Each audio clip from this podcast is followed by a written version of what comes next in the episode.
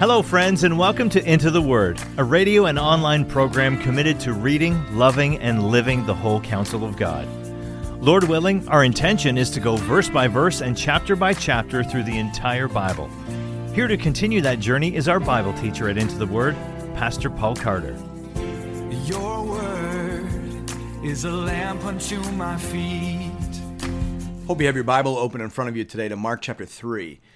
Uh, the first story in this chapter is the last of the five conflict stories in the Gospel of Mark. I think I mentioned to you yesterday that almost all Bible commentators agree that, that these are five stories that we're intended to look at as a unit.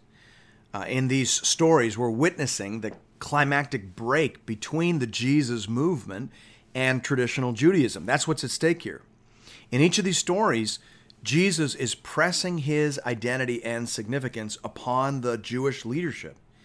And in each of the stories, the pressure builds, and you can see that. You can see the intensity of the disagreement with the Pharisees and the, and the scribes, the power structure of Judaism beginning to intensify until finally, in this story, they snap. That pressure reaches a critical point, and the Jewish leaders begin to make plans to destroy Jesus. They recognize that Jesus cannot be contained within Judaism as it is presently constituted. He is like the new wine that bursts apart the old wineskins. So, hear now the word of the Lord beginning at verse 1. Again, he entered the synagogue, and a man was there with a withered hand. And they watched Jesus to see whether he would heal on the Sabbath, so that they might accuse him. And he said to the man with the withered hand, Come here. And he said to him, Is it lawful on the Sabbath to do good or to do harm? To save life or to kill? But they were silent. And he looked around at them with anger, grieved at their hardness of heart, and said to the man, Stretch out your hand. He stretched it out, and his hand was restored the Pharisees went out and immediately held counsel with the Herodians against him how to destroy him. So the man with the withered hand functions in this story as a sort of canary in the coal mine. His case reveals deep, unbridgeable differences between the way of Jesus and traditional Judaism. Traditional Judaism permitted healing a person in mortal danger on the Sabbath. But here's the problem this man was not in mortal danger. His problem was relatively minor. He has a withered hand, not a gaping hole in his head. Therefore, Judaism said, Come back tomorrow, right? Jesus says, Come here now. And he calls him up in the middle of a service for immediate healing. So there is no doubt here, no doubt at all, that Jesus is forcing the issue. He's saying basically, we're going to decide today whose interpretation of the law is going to go forward, yours or mine, because the two could not have been more different. The Talmud, which is sort of the record of the rabbinic dialogue and argument uh, in, in Jesus' day and forward, the Talmud expressly forbids what Jesus is doing here. According to Shabbat 22 6, people who keep the Sabbath, this is a direct quote, do not straighten the limb of a child or set a broken limb.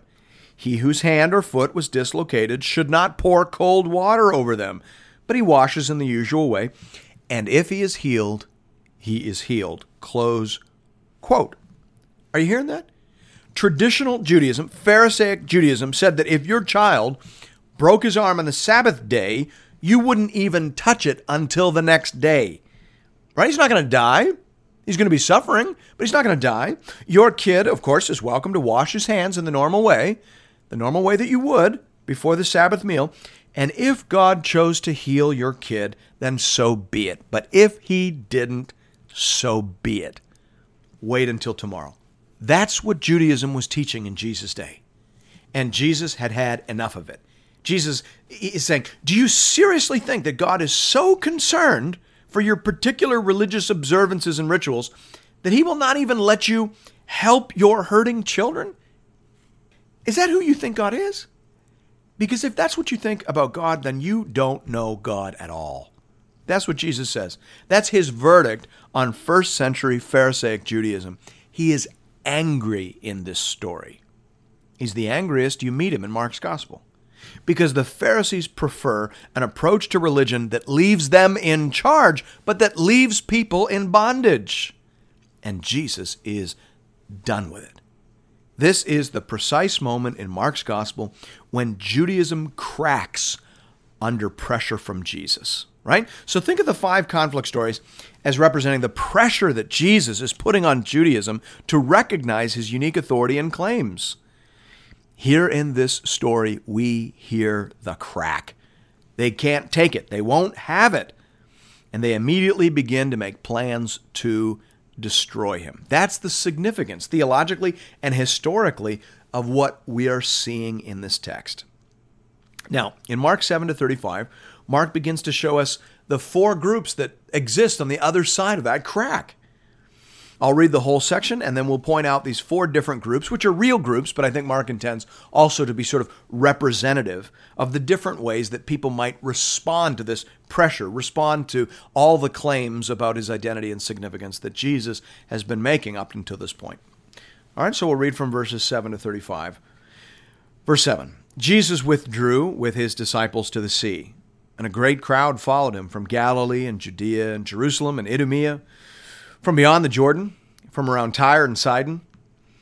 When the great crowd heard all that he was doing, they came to him, and he told his disciples to have a boat ready for him because of the crowd, lest they crush him. For he had healed many, so that all who had diseases pressed around him to touch him. And whenever the unclean spirits saw him, they fell down before him and cried out, You are the Son of God. And he strictly ordered them not to make him known. And he went up on the mountain and called to him those whom he desired, and they came to him. And he appointed twelve, whom he also named apostles, so that they might be with him, and he might send them out to preach, and have authority to cast out demons.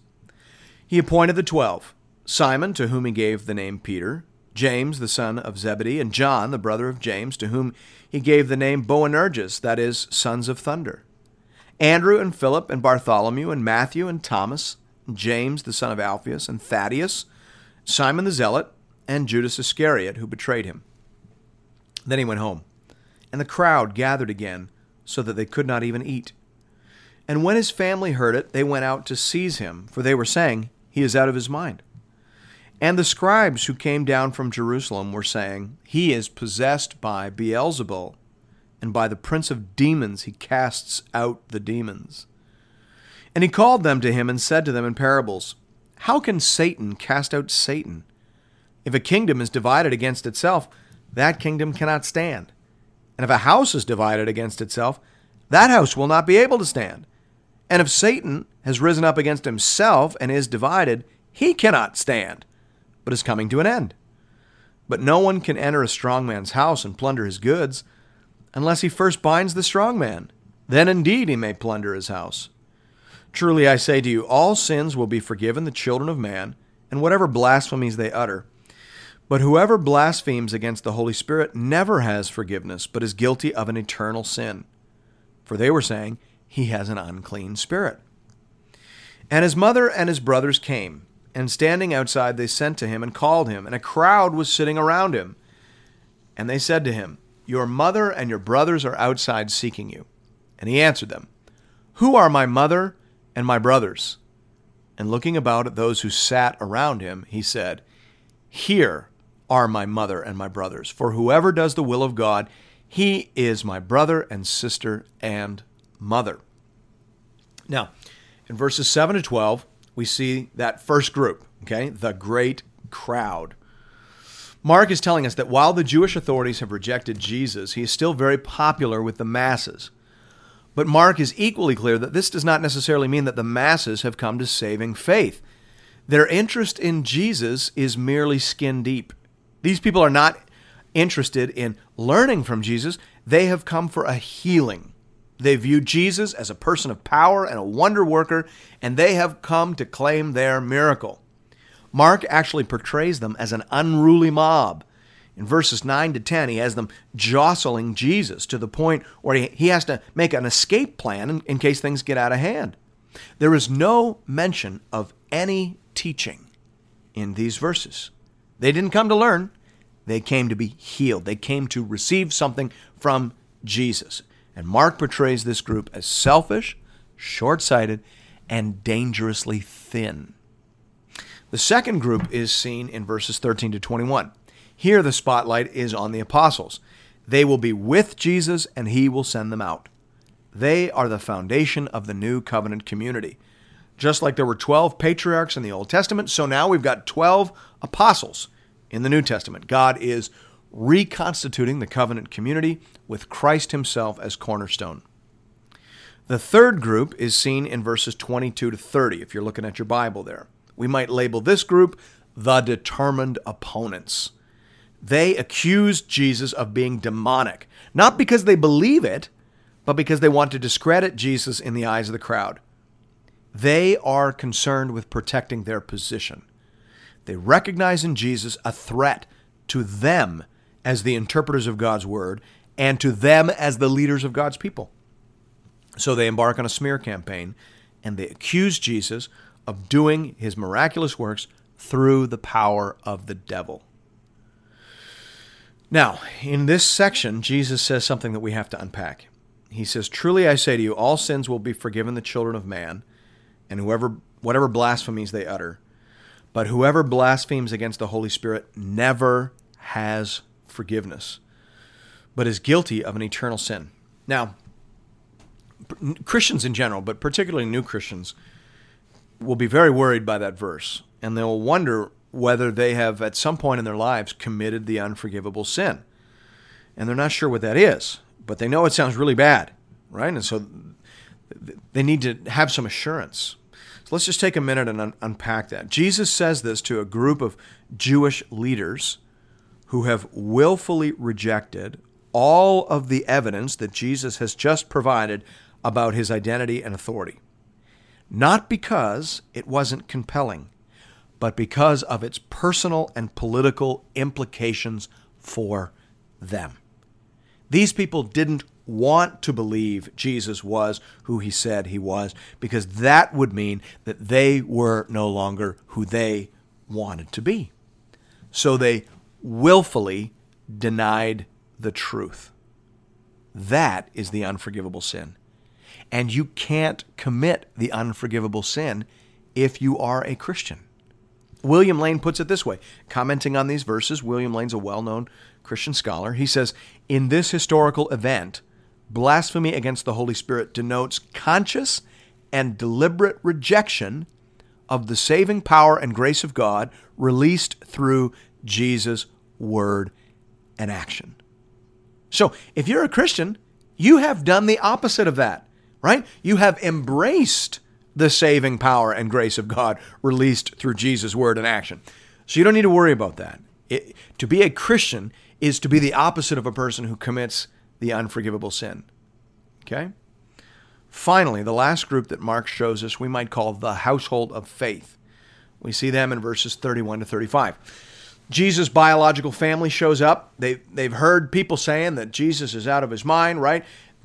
That doesn't mean they believe it. We don't know what they thought about those reports. We just know they were worried about Jesus. They're worried about their family member.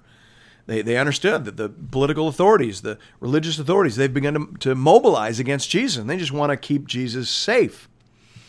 But Jesus uses the occasion of their arrival to make an absolutely wonderful point. He says, Who are my mother and my brothers? Who's my family? Is it the people at the door? Or is it the people at my feet? And looking around at those who sat around him, he said, Here are my mother and my brothers. For whoever does the will of God, he is my brother and sister and mother. Jesus is saying that the kingdom of God is no longer about biology. It isn't about being related to famous Jewish heroes. It is about loving and learning from Jesus. Or, to flip the unforgivable sin on its head, it's about embracing the saving power of God being released through Jesus' word and action. It is about putting Jesus at the center of your circle and embracing Him as the Savior that you need. That is what makes you part of the family of God. That's the group you want to belong to. And this is the word of the Lord. Thanks be to God.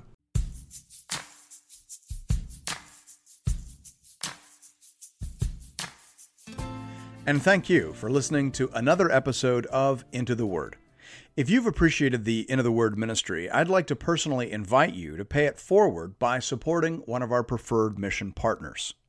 For the remainder of this year, we are highlighting the church planting ministry Mile 1 in St. John's, Newfoundland.